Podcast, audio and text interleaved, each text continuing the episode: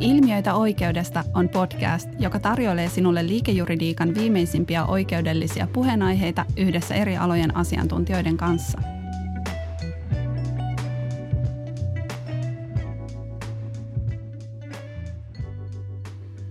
Niin, tervetuloa linjoille. Me jatketaan keskustelua juristijohtamisesta ja juristina olemisesta ja, ja mä kutsuin entisen kollegani ja nykyisen Suomen asianliiton pääsihteerin Niko Jaakobsonin kanssa niin keskustelemaan tästä aihepiiristä. Tervetuloa Niko. Kiitos. No näin heti alkuun hetken tehtiin niin olla jo asianliiton pääsihteerin roolissa, niin, niin tota, mikä asianliiton pääsihteerin roolissa on ja tehtävässä on kaikesta kiehtovinta? Kiehtovinta on päästä katselemaan tätä alaa vähän toisesta suunnasta, että se pitkä historia, toistakymmentä vuotta isoissa toimistoissa ja, ja käytännön asianajan työssä, niin, niin siitä sinne regulaatioon ja asianajan sääntelyyn ja valvontaa ja, ja kaikkeen siihen oikeuspoliittiseen keskusteluun mukaan tulla, niin se on, se on hyvin mielekästä. Hyvä, kiitos. No tota, jos mennään, pohditaan juristijohtamista, niin, niin tota, mikä sinun mielestä erottaa juristin johtajasta? Mikä, miltä, miltä osin nämä roolit on erilaisia ja samanlaisia? Tietyllä tavalla juristit on hyvin asiakeskeisiä ja valmiita argumentoimaan sen oman substanssinsa kautta. Ja, ja sitten monesti kun se johtajatehtävä tulee pitkän asiantuntijauran jälkeen, niin se asiantuntijamoodi saattaa jäädä päälle ja, ja keskittyy enemmän asioihin ja katsoo asioita aika objektiivisesti. Se on hyvä piirre, näkee asiat asioina, mutta samanaikaisesti tarvittaisiin empatiaa ja keskustelukykyä ja, ja, ja uudenlaisia taitoja. Ja jos ei niitä ole harjoitellut, niin, niin voi olla, että tunt, johtaja saattaa tuntua aika kylmältä ja, ja hyvin sellaiselta niin kuin suor, jopa suoralta. Ja, ja tämä on varmaan sellainen asia, joka – johon juristijohtaja joutuu kiinnittää huomiota.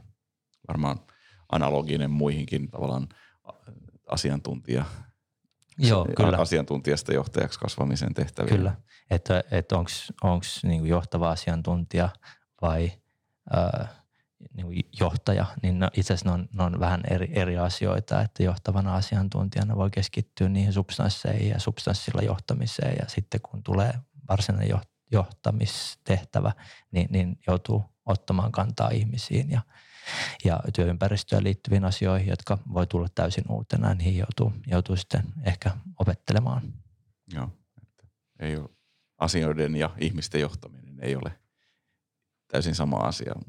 Ei, mutta toisaalta sillä asia-argumentaatiolla ja sillä perustelevalla otteella juristi rakentaa myös vähän erilaisen roolin ja juristi usein kuunnellaan sitten kun hän osaa hyvin argumentoida ja, ja perustella asioita ja tehdä seikkaperäisesti esimerkiksi selvityksiä ja töitä. No tota, se, seuraavaksi haluaisin kysyä sulta sitä, että pitääkö juristilla olla ää, ja, omata visio ja, ja pitääkö neuvonnan johtajalla olla visio? Joo, kyllä mä näen itse sen visionäärisyyden osana jo, johtajan edellytyksiä, että pystyy näkemään metsän puilta ja, ja asiat kauaskantoisemmin ja niiden seuraukset ja syy-seuraussuhteet. Ja siinä on tietysti niin kuin juristilla hyvät, hyvät elementit toimia, mutta siinäkin se asiantuntijakeskeisyys ja ehkä semmoinen sääntöpohjaisuus saattaa olla joskus kivikengessä, että, että hirttäydytään liikaa siihen, että mitä jossain käsikirjassa sanotaan näin niin organisaation näkökulmasta ja vedotaan siihen, kun voitaisiin miettiä, että – että miten ehkä niin kuin laajemmassa kontekstissa asiat voisi olla tai miten niitä voisi vaikka muuttaa.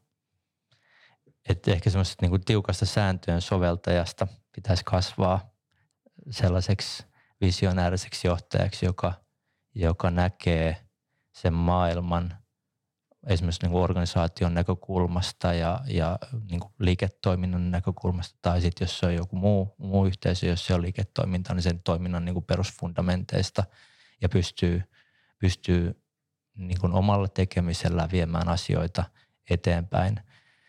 Kuitenkin äh, se siihen niin kuin oman asiantuntijansa rakentaen ja sitä hyödyntäen. Ja, ja se on varmaan sellainen haaste monelle, että, että kun helposti mennään aina siihen, että mitä on olemassa ja palataan siihen, että mikä on se kehikko, niin pitäisi mennä välillä vähän niin kuin nimenomaan out of the box ajatteluun ja, ja, ja tota, ulos siitä, siitä niin kuin muka, mukavuusalueelta ja miettiä sitten, että millä tavalla ne, ne asiat voisi olla sitten tulevaisuudessa tai mihin suuntaan asioita pitäisi muuttaa.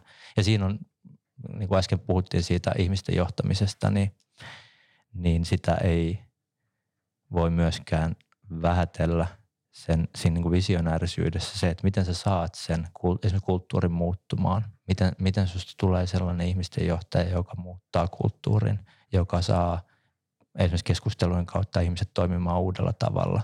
Ja, ja miten sä niin kuin saat sen koko organisaation syttymään niihin, niihin tuleviin tavoitteisiin.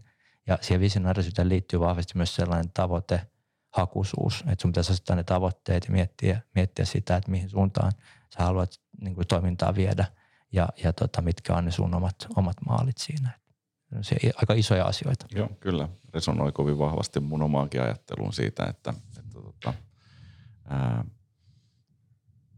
perinteiset juristit ovat kovin riskikeskeisiä ja paljon vähemmän miettivät mahdollisuuksia.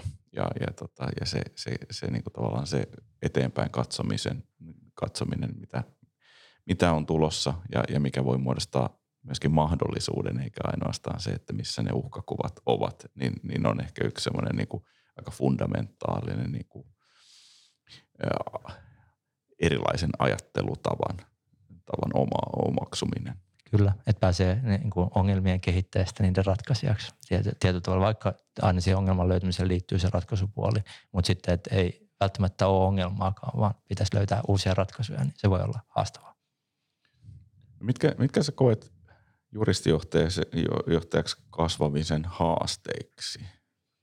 No haasteita on, voi olla ne omat, omat ambitiot, että joskus se substanssi kiinnostaa niin paljon, että vaikka edellytykset johtaa olisi, niin ei, ei, ei lähde siihen suuntaan kasvamaan. Ja, ja tota, toisaalta siihen omaan, niin kuin sen oman ammattitaidon säilyttämiseen saattaa liittyä haasteita, että haluaa niin kuin pysyä siinä lestissään, että ei halua mennä niin kuin yli sen, mihin on koulutettu ja, ja mi, mistä niin kuin parhaiten osaa. osaa. Et joskus tulee sellaisia tilaisuuksia, että pitäisi mennä jonkin täysin uuteen suuntaan. Haluatko semmoisen tilaisuuteen tarttua ja lähteä sitten kehittämään itsensä puhtaasti liiketoimintajohtajana tai, tai, tai tota, jonkun, jonkun organisaation johtajana.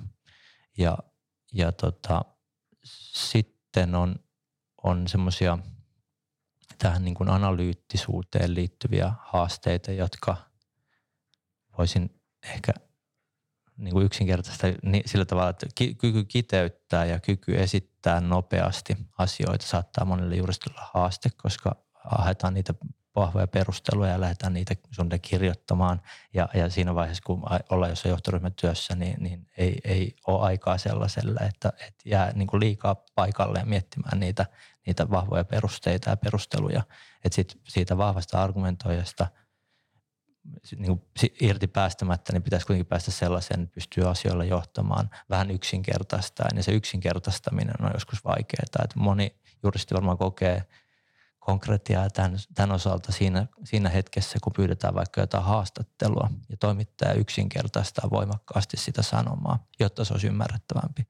Ja, ja sitten samalla kun ju, juristi minä haluaisi sisällyttää siihen kaikki mahdolliset nyanssit, niin, niin sitten pitäisi pystyä päästämään irti. Ja monelle juristijohtajalle tämä konkretisoituu käytännössä siinä, siinä työssä, että et, et jotta – se johtaminen olisi tehokasta, niin pitäisi löytää niitä punaisia lankoja ja pitäisi tehdä sellaisia esityksiä, jossa, jos, jotka on myy, sillä tavalla myyviä, että, että vaikka niissä perusteita on joskus yksinkertaistettu, niin ei ole kadonnut minnekään luotto siihen, että, että vähempikin riittää.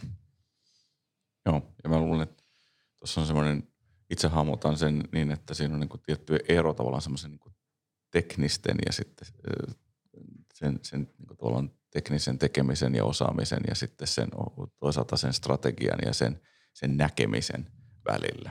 Kyllä. Ja voi olla visionäärinen, vaikka pystyy yksinkertaistamaan asioita. Että joskus niin kuin se saattaa jopa helpottaa, että heittää niin kuin helppoja heittoja ja, ja vähän niin kuin tun, tun, menee asioissa vähän liiankin pitkälle.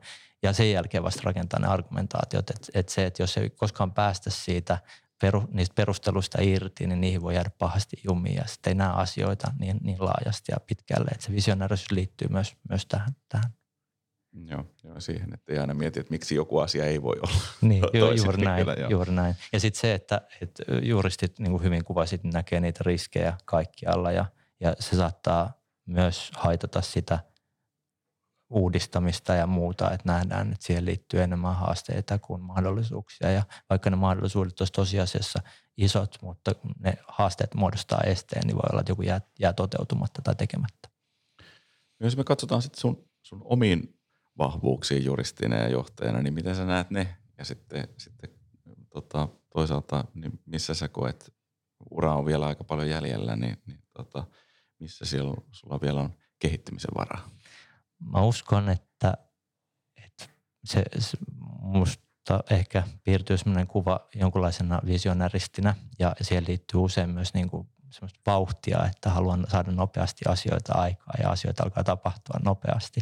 Niin ehkä se, että miten mä saan pysymään kaikki muut siinä, siinä mukana, niin on, on yhdeksi sellaiseksi haasteeksi. On, on kokenut, että, että se, se vaatii myös nimenomaan sitä niin kuin empatiaa ja kykyä kuunnella ja nähdä, nähdä että, että vaikka on hyvä keskustelija mielestäni ja, ja niin kuin helposti lähestyttävä, niin, niin tota, tämä vauhti saa sen aikaan, että joskus, joskus ehkä mut nähdään semmoisena niin johtajana, joka, joka tota, menee vauhdilla eteenpäin eikä välttämättä sitten kuuntele. Ja tämä on varmaan sellainen asia, missä, missä voisin kehittyä vielä entisestään, mutta toisaalta siihen liittyy paljon positiivista ja, ja niin kuin on, asetan kovia tavoitteita ja yritän niitä saavuttaa, mutta, mutta tota, tämmöisen oman, oman haasteen koen.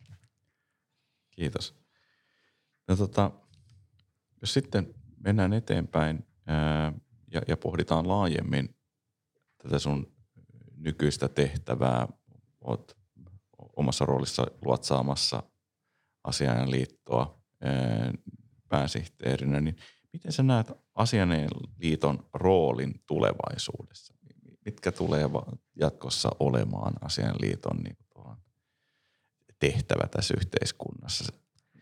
Kyllä mä näen asianajaliiton perustehtävän säännellä ja valvoa asianajan ihan niin kuin fundamentaalisena Toisaalta Asenaliitolla on aika iso oikeuspoliittinen tehtävä, koska meillä on hieno jäsenistö, joilla on paljon substanssiosaamista ja Asenaliiton kautta sitä voidaan käyttää yhteiskunnallisesti merkittävällä tavalla. Että tehdään toista lausuntoa, oikeuspoliittista lausuntoa vuosittain ja ne syntyy asiantuntijaryhmissä, joissa asianajat on edustettuna.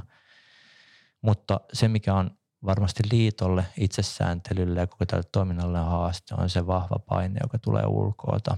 EU-tasolta tulee tietosuojaa, rahanpesua koskevia normeja, jotka tarkoittaa niin kuin implementointivaiheessa sitä, että, että meidän pitää miettiä sitä omaa roolia valvojana ja sitten toisaalta ää, niitä, niitä keinoja, joilla sit se itsesääntely – edelleenkin säilytetään, koska se on yksi fundamentaalinen osa asiana ja kuntaa ja, ja koko tätä oikeusvaltioperiaatetta, että meillä on riippumaton ja itsenäinen asianajakunta. Eli meillä oli täällä aikaisempi haastateltava esitti kysymyksen, joka kuuluu siten, että, että tota, esitetään haaste pohtia sitä, että mitä, miten digitalisaatio muuttaa juristin työtä – ja se, että minkälaisia mahdollisuuksia se tarjoaa siihen, että juristikunta voi antaa entistä vahvemman panoksen yhteiskunnalle. Teknologian kehitys koskee kaikkia aloja ja osa-alueita yhteiskunnassa ja, ja tota, mä toivoisin, että kun juristeilla käytössä olevaa tietoa pystyttäisiin hyödyntämään tehokkaammin, niin yhteiskuntakin hyötyisi siitä, että meillä on meillä on valtavia määriä lainsäädäntömateriaalia ja, ja tota, ää, kaikenlaisia kirjoituksia, ohjeita ja asioita ja, ja niiden etsimiseen menee juristeilla niin kuin tolkuttoman kauan. Ja, ja tota, jos, jos se aarreaitta olisi tehokkaammin juristien käytössä, niin me varmasti pystyttäisiin muun muassa yhteiskunnallisessa keskustelussa vaikuttamaan paremmin. Että, että monasti, jos on joitakin hyviä ajatuksia johonkin hankkeeseen liittyen tai tai tota, tämmöisen niin yhteiskunnallista vaikuttavuutta, niin, niin, niin sen argumentaation laatiminen vaatii pohjatöitä ja siihen pohjatyöhön liittyy edelleenkin aika paljon manuaalista etsintää ja kaivamista ja muuta ja, ja monelle se on se suuri haaste. Ja mä toivoisin, että teknologia kehittäisi juristin kykyä löytää nopeammin relevantteja materiaaleja, mutta koska se analyysi tapahtuu edelleenkin se juristin päässä, niin, niin tota, silloin juristi pystyisi niitä analysointikykyjä tuottamaan yhteiskunnalle tehokkaammin. Kiitos. Sitten tulee mieleen myöskin se, että, että se on yksi osa teknologiaa myöskin niin kuin viestinnän kehittyminen, sosiaaliset median kanavat ja, ja, ja muut, jotka tarjoavat myöskin juristeille yhteiskunnallisen mahdollisuuden käydä niin kuin avoimpaa dialogia siitä, että tämä, tämä juridiikka ei ole ainoastaan ammattiharjoittajien välistä salatiedettä, vaan, vaan niin semmoinen yhteiskunnallista insinööritaitoa, jossa, jossa tota, ää, tarjotaan keinoja säädellä yhteiskunnan oloja ja liike-elämän toimintaedellytyksiä. Hmm. Kyllä joo, mä, uskon, mä alleviivaan ton, ton läpinäkyvyyden merkityksen, että se, se, että meillä on myös julkishallinnossa parempia järjestelmiä, jotka tuottaa sen materiaalin saataville ajantasaisemmin, niin helpottaa myös sitä kansalaiskeskustelua ja yhteiskunnallista keskustelua. Että silloin kun me itse tehdään esimerkiksi lainsäädännöstä avoimempaa ja lausuntotoimista otakantaa.fi-palvelu esimerkiksi esimerkkinä, että pystyy katsomaan eri tahojen antamat lausunnot, niin, niin tämän, tämän tyyppisiä mahdollisuuksia sillä teknologialla on, että, että samalla kun se materiaalimäärä kasvaa va, niin kuin eksponentiaalisesti, niin, niin toisaalta se löydettävyys helpottuu ja, ja se, se, sillä on niin kuin paitsi juristeille niin koko yhteiskunnalle suuri merkitys. No tästä aika luontevana aasinsiltana, niin, niin voisi mielellään kysyä sinulta, että miten sä näet niin kuin tässä asianajakunnan ja asianajan ammatin tulevaisuudessa sitten teknologian merkityksen? Teknologia on ihan valtava mahdollisuus asianajille vähentää ehkä sitä semmoista manuaalista työtä, joka on osa meidän jokapäiväistä työtä ja elämää. Eli, eli se, semmoiset copy-pastaukset ja, ja tiedon manuaalinen siirto paikasta toiseen tai Word-asiakirjojen kanssa taistelu, niin ei, ei ole asianajan työtä. Että mä toivoisin, että asianaja pystyisi olemaan analyyttisempi ja ne työkalut, jotka on käytössä, tukis, tukis sitä. Ja, ja sillä, sillä tavalla ää, saataisiin y, yhteisesti käytössä olevia välineitä. Et mä en, tietysti teknologia luo kilpailuetua, mutta mä kannan huolta koko asian ja kunnan, kunnan niin kuin merkityksestä tässä, tässä, että pienet toimistot on haastavassa asemassa, he ei voi kehittää omaa teknologiaa, he joutuu ottamaan sen käyttöön, mitä on saatavilla. Ja, ja sit, sitten toisaalta me ollaan alana sen verran kapea ja pieni, että, että tota, me, me ei olla ensimmäisenä mielessä, kun pohditaan teknologian tarpeita ja muita. että me synnytetään itse sitä omaa oikeusteknologiaa, puhutaan legal, legal techistä ää, alana, mutta siinäkin näkyy sellainen malli, että nyt kun aihe on ollut kuuma, niin, niin tälle oikeusteknologian alalle on tullut, tullut toimijoita kuin sieniä sateella ratkaisemaan niin kuin yksin, yksittäisiä ongelmia ja yksittäisiä asioita. Ja, ja saman aikaan niin kuin toimistojen pitäisi olla – siinä määrin visionäärisiä, että niitä pitäisi nähdä se palapelinä ja yhdistää ne kaikki eri, eri ratkaisut sellaiseksi kokonaisuudeksi, joka toimii yhteen. Ja valitettavasti tässä usein käy niin, että se automaatio tuo yhteen asiaan ratkaisun, mutta se voi siirtää sen manuaalisen työn toiseen vaiheeseen. Et, et se, me ollaan niin jatkuvassa tasapainossa ja jotta me voidaan menestyä sen teknologian kanssa, niin se edellyttää sitä, että jokaisen asian pitäisi olla siitä kiinnostunut ja, ja tietyllä tavalla antaa – oma panoksensa sen teknologian kehittämiseen. Että jos ajatellaan vaikka ala, alakokonaisuudessa, niin meidän, meidän pitää olla tiettyjä tahoja, jotka on innovatiivisia ja haluaa viedä, viedä niin kuin työkaluja eteenpäin. Ja ne, ne synnyttää niitä uusia, uusia ratkaisuja. Sitten toisaalta ne, jotka ottaa niitä käyttöön, niin niitä pitäisi olla aktiivisia antaa palautetta, että miten niistä saataisiin parempia. Ja, ja tota, sitten tietyllä tavalla tämmöinen niin kuin kuluttaja – maailmasta siirtyminen yritysmaailmaan näkyy tässä teknologiassa vahvasti, että se mitä me tehdään Sirillä puhelimessa tai, tai tota, ne, niin kuluttajatuotteilla, ne tulee niin kuin pienellä viivellä myös näihin, näihin tota, yritysratkaisuihin ja meidänkin alan ratkaisuihin, mutta että välillä se odottavan aika on pitkää. Että mä toivoisin, että kukaan ei turhautuisi tämän, tässä, tässä tilanteessa, jossa teknologiaa hehkutetaan joka puolella, mutta niitä konkreettisia ratkaisuja ei välttämättä vielä ole, ole että – että me, meidän jokaisen panosta tarvitaan, siihen tarvitaan aikaa ja siihen tarvitaan panostusta. Ja, ja jokaisen pitää miettiä, että mikä se oma panos ja niin kuin, näkökulma tähän, tähän asiaan on. No, sä et sanollakaan ikään kuin maininnut näkeväsi teknologiaa uhkakuvana juristeille ja se, juristin työlle. Se on, se on tietysti niin, että viime vuosina on paljon maalailtu myös näitä robottijuristeja ja, ja sitä, että väheneekö niin meidän juristien tai asianajan työ, mutta mut mä en näe siinä, siinä sellaista peikkoa, että päinvastoin, että, että jos me sulkeudutaan ulkopuolelle, niin meidät nähdään dinosauruksena. Että kyllä mä mieluummin tarttuisin siihen, siihen teknologiaan ja sen mahdollisuuksia ajattelisin sitä niin päin, että mitä me, mitä me voidaan tehdä meidän työstä mielekkäämpää sen teknologian avulla. Meit siinä juuri sanat suusta, niin mä just ajattelin tavallaan sitä, että kun katsoo itsekin niin kuin sen, mitä yli vuosikymmenen, mitä mä oon ollut näissä, näissä tehtävissä, niin, niin kyllä se jatkuvasti ne työvälineet on kehittynyt siihen suuntaan, että se voi keskittyä paljon enemmän siihen olennaiseen mm. ja, ja vähemmän niin kuin sen ympärillä tapahtuvaan niin tekniseen suorittamiseen. Että se, se, tota, ja siihen suuntaan uskoisin, että on vielä varaa kulkea. Kyllä, kyllä. Ja, ja tota, niitä kaikkia lupauksia, mitä teknologiasta on tarjottu, ne ei ole vielä lunastettu. Että, että katsotaan, mitä tulevaisuus tuo tullessa. Tuossa, tuossa jo aikaisemmin sivuttiin – sitä, että mikä, miten sä näet Asianliiton roolin tulevaisuudessa, niin, niin tavallaan palatakseen vähän siihen aihepiiriin, niin tässä, tässä hiljattain käytiin aika vilkasta yhteiskunnallista keskustelua asianajan ja nuorten juristien työssä jaksamisesta, etenkin asianajan alalla ja, ja, ja tota, rahoitusalalla, niin, niin tota, ja siinä liitto otti aktiivisen keskustelija roolin, ja tuli omalla ulostulollaan mukaan tähän, niin näet sä, että tämä on niinku yksi sellainen suunta, mihin, mihin niinku asianajaliitto ää, tulee, tulee fokusoimaan niinku ty, työoloja koskevaan keskusteluun ihan vahvemmin tulevaisuudessa?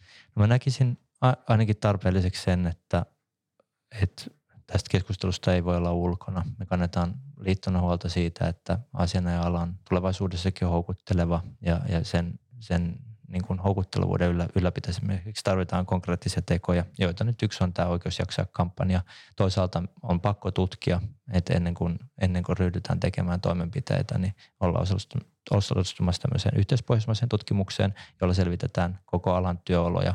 Ja mun mielestä on hienoa se, että me ollaan siinä fasilitaattorina ja, ja pyritään yhdessä ää, aidosti löytämään niitä keinoja. Toisaalta on sellainen teema, että tätä ei ratkaista – Suomessa yön yli, eikä, eikä tätä ratkaista niin kuin välittömästi ää, millään sitoumuksilla eikä lupauksilla, että on, tämä on keskustelu, jota pitää jatkaa ja yksi tapa viedä sitä eteenpäin on asianajapäivä tammikuussa 2022, jossa asia, asia on esillä.